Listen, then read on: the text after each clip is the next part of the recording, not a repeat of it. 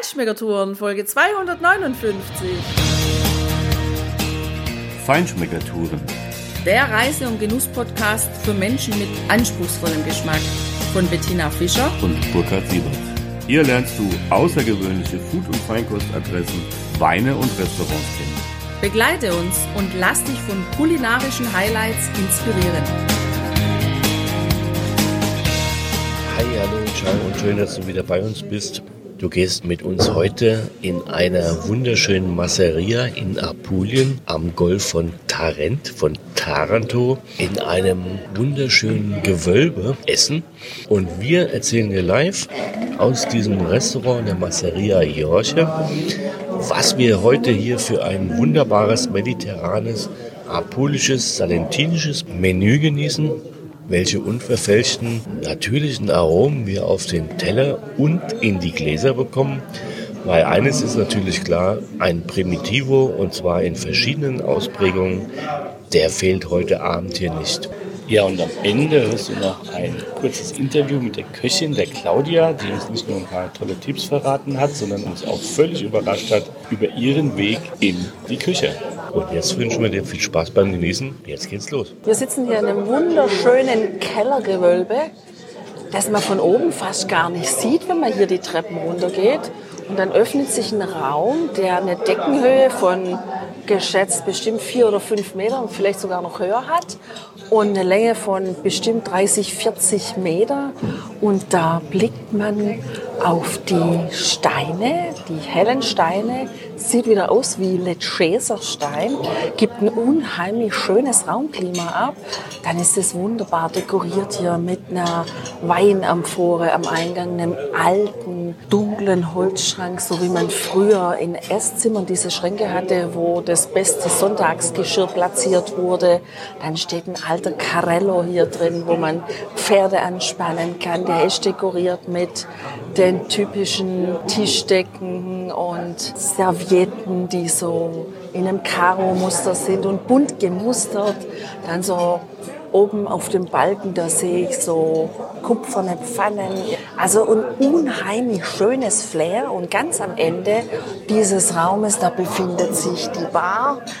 Da gibt es zum Beispiel ein großes Behältnis, da wo die, Le also wo die nicht die leeren, denn die leeren Flaschen werden da nicht aufbewahrt, aber das sich langsam aber sicher füllt mit den Korken. Also kann man sehen, hier wird gerne und viel Wein genossen, was ja sicherlich auch richtig ist, weil die machen ja auch ihren eigenen Wein. Ja, und ansonsten stehen hier weiß eingedeckte Tische, schöne Stühle, auch in weiß gehalten. Also sehr edel, aber nicht überkandidelt, sondern so, dass es wirklich sich unheimlich schön in dieses Raumklima, in diesen wunderschönen Raum einschmiegt. Ja, Raumklima, Tina, ist wirklich das Stichwort. Also ich sehe hier überhaupt keine einzige Klimaanlage. Das ist hier ein alter landwirtschaftlicher Produktionsraum, sage ich mal. Das klingt so nüchtern. Äh, es ist viel emotionaler hier zu sitzen. Also hier wurden wahrscheinlich früher einfach die Oliven verarbeitet und vielleicht auch die Trauben verarbeitet, weil wir haben hier noch Nischen und wirklich große Nischen mit aber kleinen Eingängen, wo jetzt ja, Getränke geparkt sind. Das ist ziemlich schwierig für die Menschen da reinzukommen, weil die Öffnung, naja, vielleicht 1,50 Meter hoch ist, maximal. Naja, muss man halt noch ein bisschen sportlich sein. Ja, muss man. Aber jedenfalls ist das hier ein Raum, der ganz natürlich klimatisiert ist.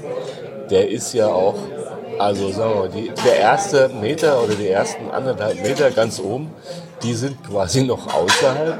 Guck mal auf unseren Blog und sieh dir das Foto von außen an und dann die Fotos von innen.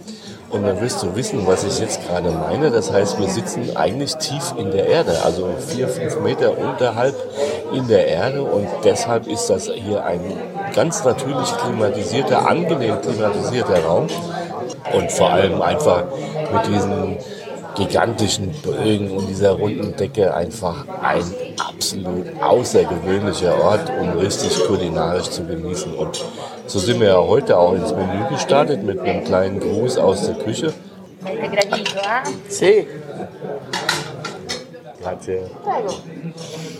Ja, und interessant ist auch, das finde ich ganz witzig, dass hier um 8 Uhr pünktlich das Menü gestartet wird und dann kommen die Gäste auch alle. Also da kommt niemand um halb neun oder sonst was, sondern um acht geht's los und dann bist du auch an deinem Tisch. Und das ist ja auch in Ordnung. Das ist natürlich für den Service und die Küche richtig gut, weil die können in einem durchproduzieren und bereiten und ja, mit dem Gruß aus der Küche, mit dem wir jetzt gestartet sind, das war heute ein Gazpacho von der grünen Paprika mit Cacio Cavallo Affumicata, also das heißt dem geräucherten Käse hier aus der Region, der, dieser birnenförmige Käse, der feste, und kleinen Stücken von einer Frieser unten drunter. Spannend war auch wieder, Tina, dass außer ein bisschen Salz eigentlich überhaupt kein Gewürz da dran war. Ne? Ja, und ich schwebe ja aber auch schon im zweiten Teller auf Wolke 7 sozusagen, weil hier wurde mir etwas serviert, was ich in meinem Leben noch nie gesehen habe, auch überhaupt keine Ahnung davon habe, wie die Claudia, die die Köchin hier ist, das hinbekommen hat. Aber eins weiß ich, ich frage sie nachher, denn hier vor mir liegt auf dem Teller eine weiße Wolke aus Ei, una nuvola del uova. Und da drumherum sind ein paar geröstete kleine Bröckelchen von Capocolo di Martina Franca und ein paar Stängel schöner, gegarter, aber nicht matschig gekochter Zikorie. Und das, ich finde das echt himmlisch, dieses Gericht. Und ich freue mich total über diese Eiwolke. Ich habe in meinem Leben sowas noch nicht gesehen. Also es erinnert mich total an das Gericht in Salzburg, was aber natürlich süß ist. Diese Nockern. Salzburger Nockern. Und irgendwie ähnlich muss das gemacht sein. Ich muss das rausfinden, wie das geht. Nein, das muss ganz anders gemacht sein, Tina, weil ich hasse Salzburger Nockern. Damit kannst du mich jagen. Das finde ich so grauenhaft. Ich meine, man muss das mögen, dann ist das in Ordnung, aber ich mag es überhaupt nicht, kann es überhaupt nicht leiden. Und das hier, das finde ich grandios. Das find Hast du ich, schon probiert? Ich habe schon mal probiert, währenddem du hier unseren Hörerinnen und Hörern beschreibst, was wir hier auf dem Teller haben. Also ich bin, wie sagst du immer so schön, einen Schritt weiter. Ja. Und es schmeckt traumhaft. Und Nuvola, da fällt mir ein, dieser wunderschöne Alpha in diesem hellen Violett in dem Alpha-Museum. Schau mal auf unseren Blog und hör unseren Podcast über Emotionen auf Rädern. Hier habe ich die Emotionen auf dem Teller. Weiter geht's mit dem Pasta. Gell? Claudia hat Hand angelegt, wenn man so sagen möchte. Ich glaube, das trifft's relativ gut, weil die Pasta ist selber gemacht.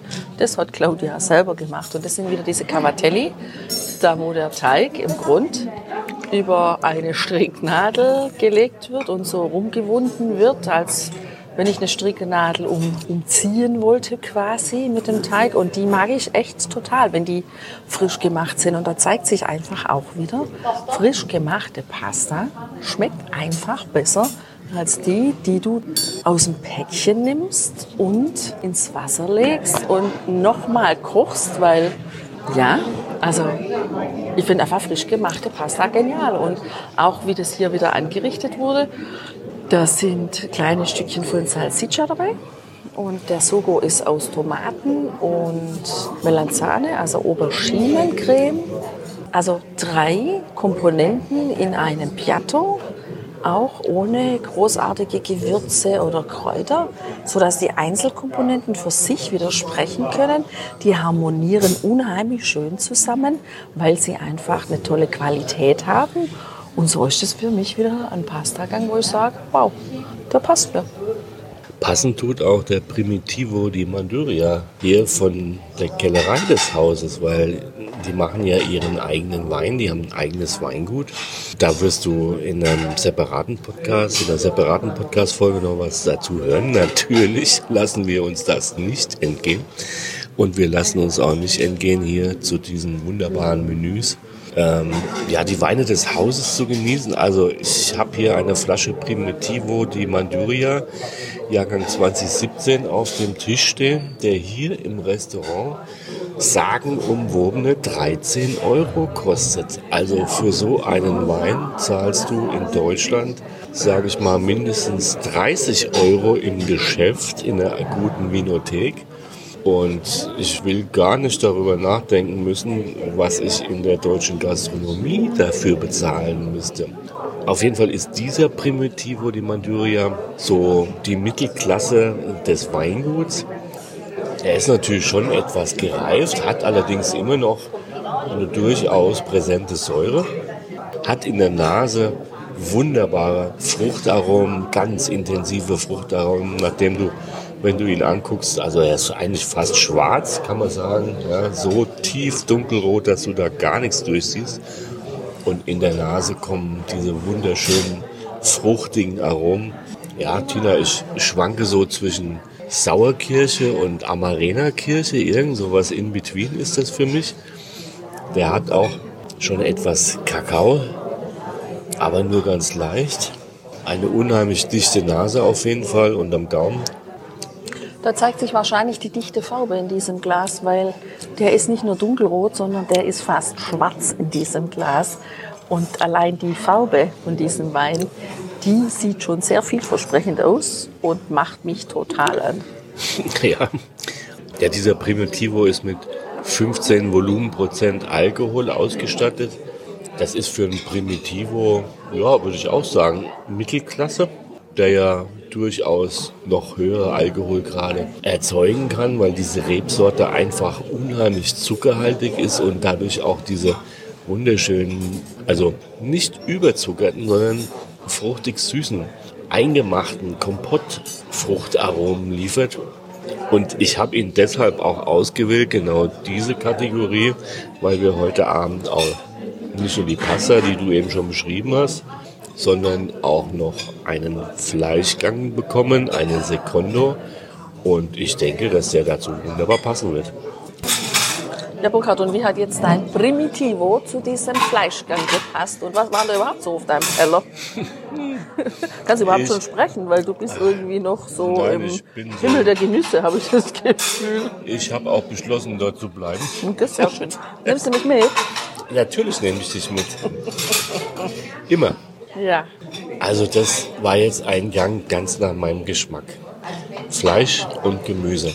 Um mit dem Gemüse zu beginnen, das war ganz einfacher, ordinärer Zigorie. Die war einfach nur gegart.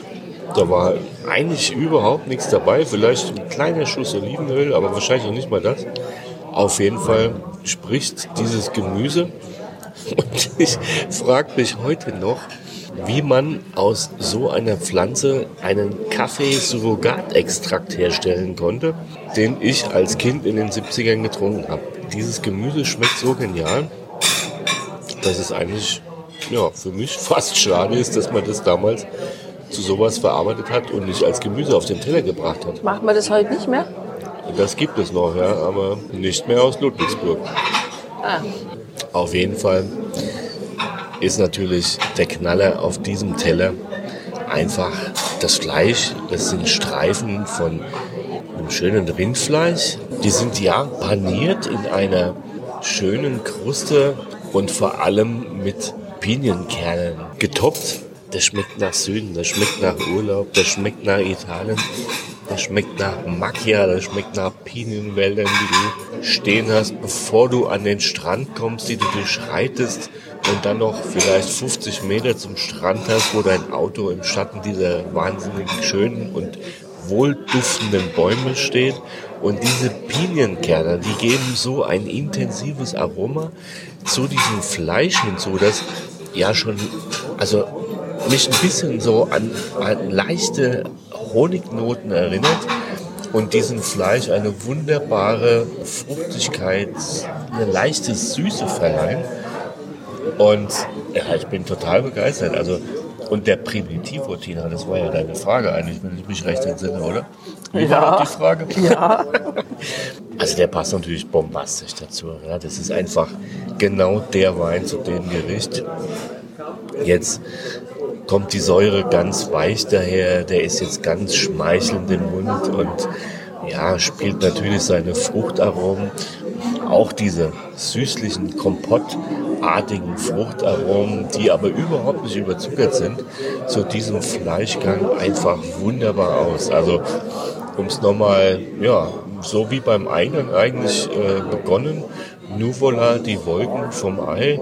Ich habe gerade eben noch her, nebenher nochmal auf unsere eigene Blogseite geguckt und diesen wunderschönen Alpha bewundert. So geht's eigentlich hier weiter, weil wir sind hier im Genusshimmel und mittlerweile über den Wolken. Ja, und was ich total spannend finde und was mir total gut gefällt, weil mitten auf dem Tisch, da steht so eine landestypische Porzellanvase, wo unten hübsch bemalt ist und dann steht die Antica Masseria Jolche drauf. Klar, man muss auch ein bisschen Werbung für sich machen.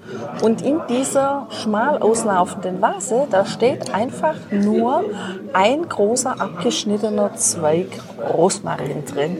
Und das ist genial. Also ich habe jetzt zwischendurch, solange du jetzt geredet hast, ja, einfach immer mal wieder an diesem Rosmarinzweig mit meinen Fingern gerieben und mir die dann unter die Nase gehalten. Das ist mediterraner Lebensraum pur. Dieser Duft des Rosmarins, das ist einfach total genial. Ja, und jetzt geht's weiter. Hier ist ein kleiner Teller auch wieder auf der landestypischen Keramik serviert, ein kleiner Teller mit Früchten gekommen, bevor es dann nachher zum eigentlichen Nachtisch geht. Und da musst du unbedingt dranbleiben, weil dieser Nachtisch, der dann nachher serviert wird, da gehört nicht nur ein Teller dazu, sondern da gehört auch ein kleines Gläschen dazu. Und was das genau ist und vor allem wie das hier schmeckt, da musst du dich noch ein paar Minuten gedulden, aber dann geht's los. Wart mal ab. So, und jetzt weiß ich auch, wie die Wolken zustande kommen, auf denen wir gerade schweben. Nein, natürlich nicht auf den Wolken im Himmel. Die weiß ich nicht, wie die gemacht werden, aber die Wolken, die auf meinem Teller waren, die weiß ich. Also man nehme Eier, trenne die und nehme das Eigelb möglichst als Ganzes und packe das einfach in eine Tasse oder in ein kleines Schälchen und dann stellt man das zur Seite. Und dann schlägt man das Eiweiß auf wie zu einem Baiser mit ein bisschen Salz. Und dann nimmt man eine Bratrinne oder einen Topf oder was du auch immer nehmen magst, was du halt in deinen Backofen stellen kannst. Und da machst du so kleine weiße Schneehäufchen da drauf. Und dann gibst du in die Mitte, lässt du diesen gelben Dotterplumpsen und das kommt dann für fünf bis sechs Minuten bei 170 Grad in den Backofen. Ja, und dann kommt das raus als Eierwolke. Und natürlich kannst du das dann toppen, wie du das möchtest. Da kannst du Prezzemolo drauf machen, du kannst Schnittlauch drauf geben, Du kannst vielleicht sogar ein bisschen Piment noch drauf geben, Piment Espelette, könnte ich mir super vorstellen. Oder was auch immer, noch was dir halt so da Sinn ist. Oder schöner schwarzer Pfeffer, vielleicht aus Madagaskar, weil der hat ja auch so einen besonders guten eigenen Geschmack, wie auch immer. So, aber ich habe dir ja versprochen, es gibt noch was Cooles als Nachtisch. Einmal auf dem Teller und einmal im Glas. Auf dem Teller kann ich dir sagen, da liegen Pezzetti Duri und die sehen aus wie Cantucci aus der Toskana, schmecken aber schon anders. Und was im Glas ist, das verrät dir Burkhard jetzt. da sind wir wieder über den Wolken, Tina, weil hier ist ein Primitivo Dolce im Glas. Also die haben diesen Wein bei 14 Volumenprozent gestoppt. Der könnte auch 18 haben. Wäre aber schade, weil dann hätte er weniger Zucker. Und diese zuckrige Süße, die findest du in diesem Wein. Der ist wirklich sehr dicht. Ein sehr leichter Wein. Ein untypisch trockener Dolce eigentlich für, für meine Begriffe. Gar nicht so schwer. Auf den ersten Moment eher trocken wirkend. Und ja, die Frucht und die angenehme Süße, die spielt er eigentlich erst so im Nachgang, aber sehr dezent aus. Also wir hatten ja vorher auch noch Fruit da, wie wenn Diti singen würde. Und dieser Wein ist so eine Brücke von den Früchten über diese Kekse, die echt super schmecken, ja, und auch wirklich anders. Die sind vor allem weicher. Also natürlich sind sie aus Mandeln gemacht, haben aber nicht, also keinen Marzipangeschmack, sind zwar schon auch hart, aber man kann sie brechen und in dem Moment, wo man sie bricht, kommt auch innen noch das Weiche raus. Jetzt ist ja eigentlich so, das macht man ja auch in der Toskana mit dem Süßwein und den Cappuccini. Entweder nimmt man ein Stück Keks in den Mund und dann einen Schluck Wein drauf oder man tunkt auch diesen Keks in den Wein ein. Das scheidet für mich natürlich sowieso aus weil das ist in etwa so, wie wenn man morgens das Croissant in den Kaffee tunkt und ich sage mal so, wenn ich das nur bei jemand sehe, Dann habe ich schon gefrühstückt. Tina, das hat mein Opa immer gemacht. Und ein Croissant, also der hat kein Croissant Oh, eingetaut, mit Butterkeks, das ist das ein, Allerschlimmste. ein Mürbehörnchen. Oh mein Gott, egal wie, geht gar nicht. Und so ein schönes Croissant in einem Café au lait, in einem Bistro in Paris. Also kann mir schon Schlimmeres vorstellen. Naja, also Aber ich habe das hier gerade im Nachbartisch gesehen, dass das da gemacht wurde. Der Keks ins Rotweinglas eingedunkt. Und ich sage mal so, da bin ich dann fertig. gut, das geht natürlich gar nicht. Es muss andersherum sein. Du musst dir einen kleinen Happen Keks in den Mund nehmen und dann diesen köstlichen Dolce da drauf gießen. Genau. Dann hast du das, ja, Aromenkompott. im Mund. So passt es auch. Dann kannst du auch niemand anders damit belästigen. Genau, ganz wichtig. Richtig. Und dieses Aromenkompott, dieses Dolce, Primitivo Dolce, ist wirklich grandios. Also der ist, wie gesagt, eigentlich eher trocken anmutend, aber eine feine filigrane Süße hat er, eine feine filigrane Fruchtigkeit und er bringt Feige und Kirsche, aber eher in der kandierten Form. So ein bisschen Marmelade für mich und auch kandiert, also richtig gut. Ja, super, jetzt haben wir es noch geschafft. Wir haben die Köchin, die Claudia, bei uns am Tisch. Und sie hat sich echt bereit erklärt, ein paar Fragen für uns zu beantworten. Die stelle ich ihr jetzt auch gleich auf Italienisch und die wird sie natürlich auch in Italienisch beantworten. Aber ich werde sie für dich übersetzen und das ist bestimmt eine ganz spannende Sache auch für dich, wenn du hier in der Masseria Jorge mal übernachten möchtest. Denn die Küchenphilosophie, wie wir sie kennengelernt haben, ist eine ganz spezielle. Und ja, jetzt lege ich einfach mal los. Ciao Claudia. Ciao, buonasera. Buonasera. Dove hai imparato a cucinare? La mia è sempre stata una passione per la cucina. Avevo 5 anni quando... Wow, das ist ja spannend. Also auf jeden Fall ihre Augen, die leuchten und ein Strahlen ist im Gesicht und sie hat mir geantwortet, dass es ihre Passion ist zu kochen und sie hat angefangen mit fünf Jahren ihre ersten. Süßigkeiten zu machen. Sì, e la mamma si è arrabbiata tanto. Oh, Eh perché? sì, perché avevo fritto, avevo fatto la frittura. Oh. Also die Mutter, die war sehr böse mit ihr, weil sie hat mit fünf Jahren angefangen, die frittierten Süßigkeiten zu machen. Und klar, also da denke ich, wäre ich als Mutter auch wahrscheinlich, hätte ich mich auch aufgeregt, weil ich Angst gehabt hätte um meine Tochter, wenn sie mit dem Frittierfett, mit dem heißen Frittierfett La arbeitet. cosa principale è che a me piace tanto mangiare e quindi, e.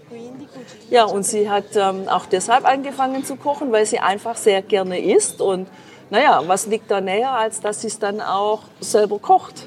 Yes.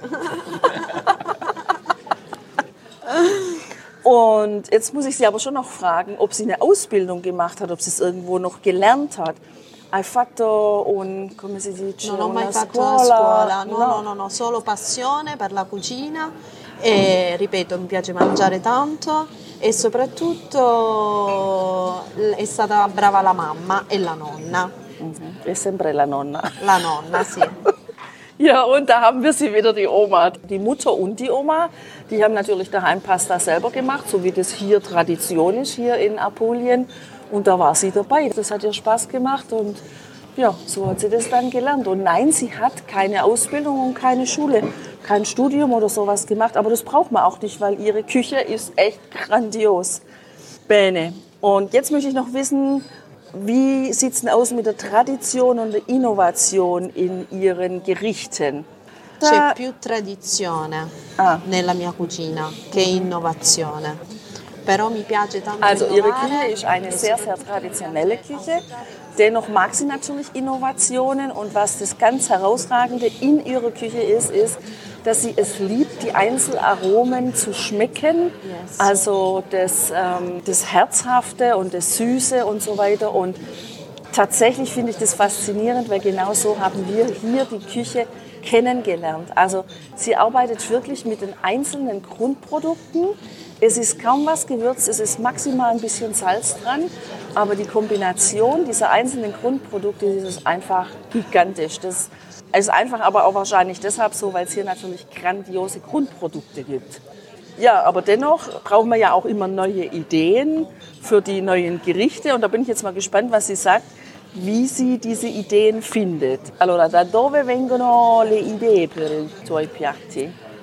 Mi alzo la mattina, faccio la spesa e da lì inizio a progettare per i miei piatti. Ja, das ist ja super. Also das die geht ganz einfach bei ihr. Und da merkt man wieder, dass sie total verliebt ist ins Kochen, könnte man schon fast sagen. Sei innoma- innamorata. Sì, Di certo, cucinare, vero? certo. Sì, sì, sì, sì. Ja, also sie geht dann ähm, ihren Einkauf machen, den täglichen Einkauf, und dann sieht sie die Grundprodukte.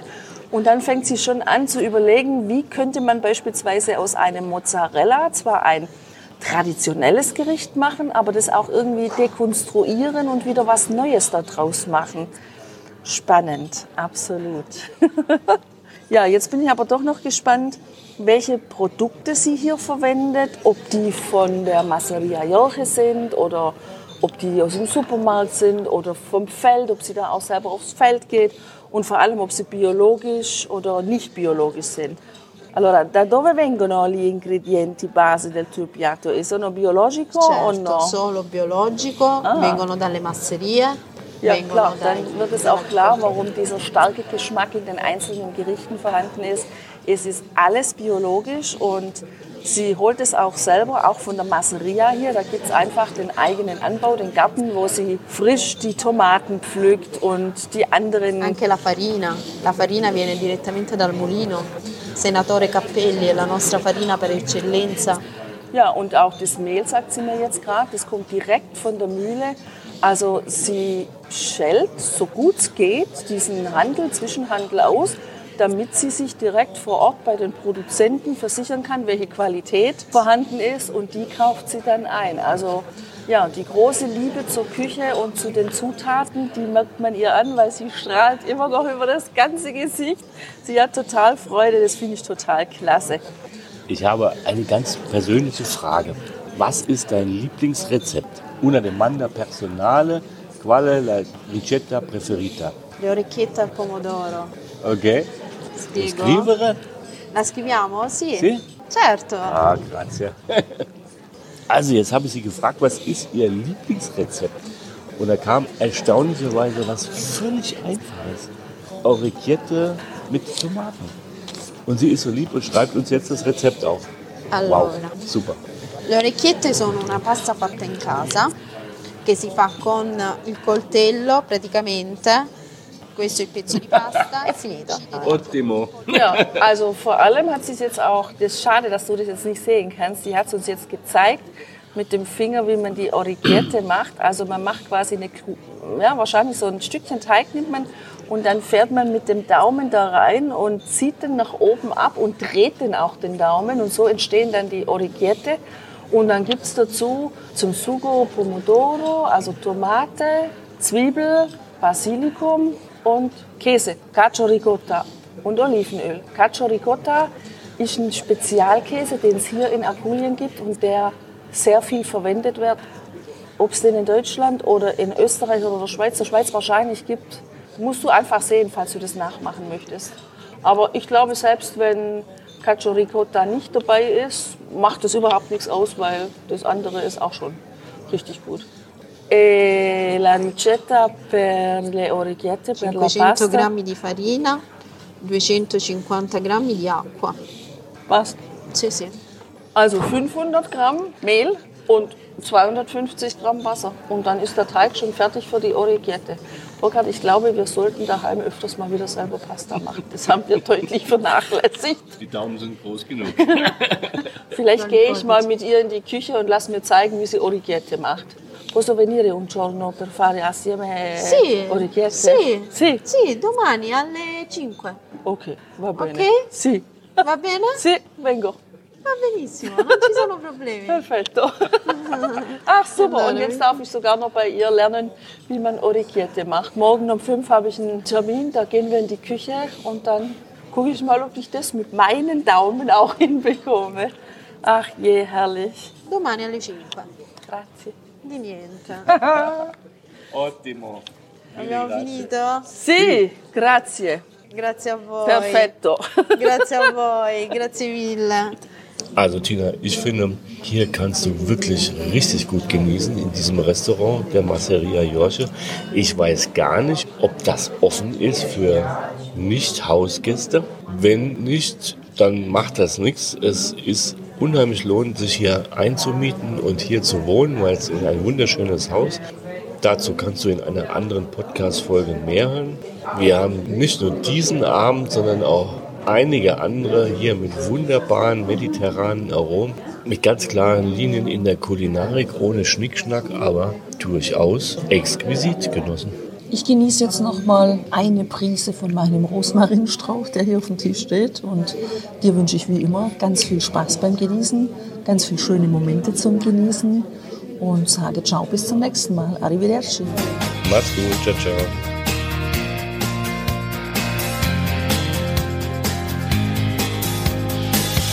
Hier endet dein Genusserlebnis noch lange nicht. Komm rüber auf unsere Homepage feinschmeckertouren.de und schau dir die Bilder zu unserer Show an. Dort findest du auch wertvolle Links zu den heutigen Empfehlungen. Verpasst keine Neuigkeiten mehr und trag dich am besten gleich in unseren Newsletter ein. Wir freuen uns auf deine Anregungen für weitere Episoden und einen regen Austausch mit dir. Viel Spaß beim Genießen, denn du weißt ja, Wahrer Reichtum besteht nicht im Besitz, sondern im Genuss. deine Feinschmecker Guides Bettina Und Burkhard.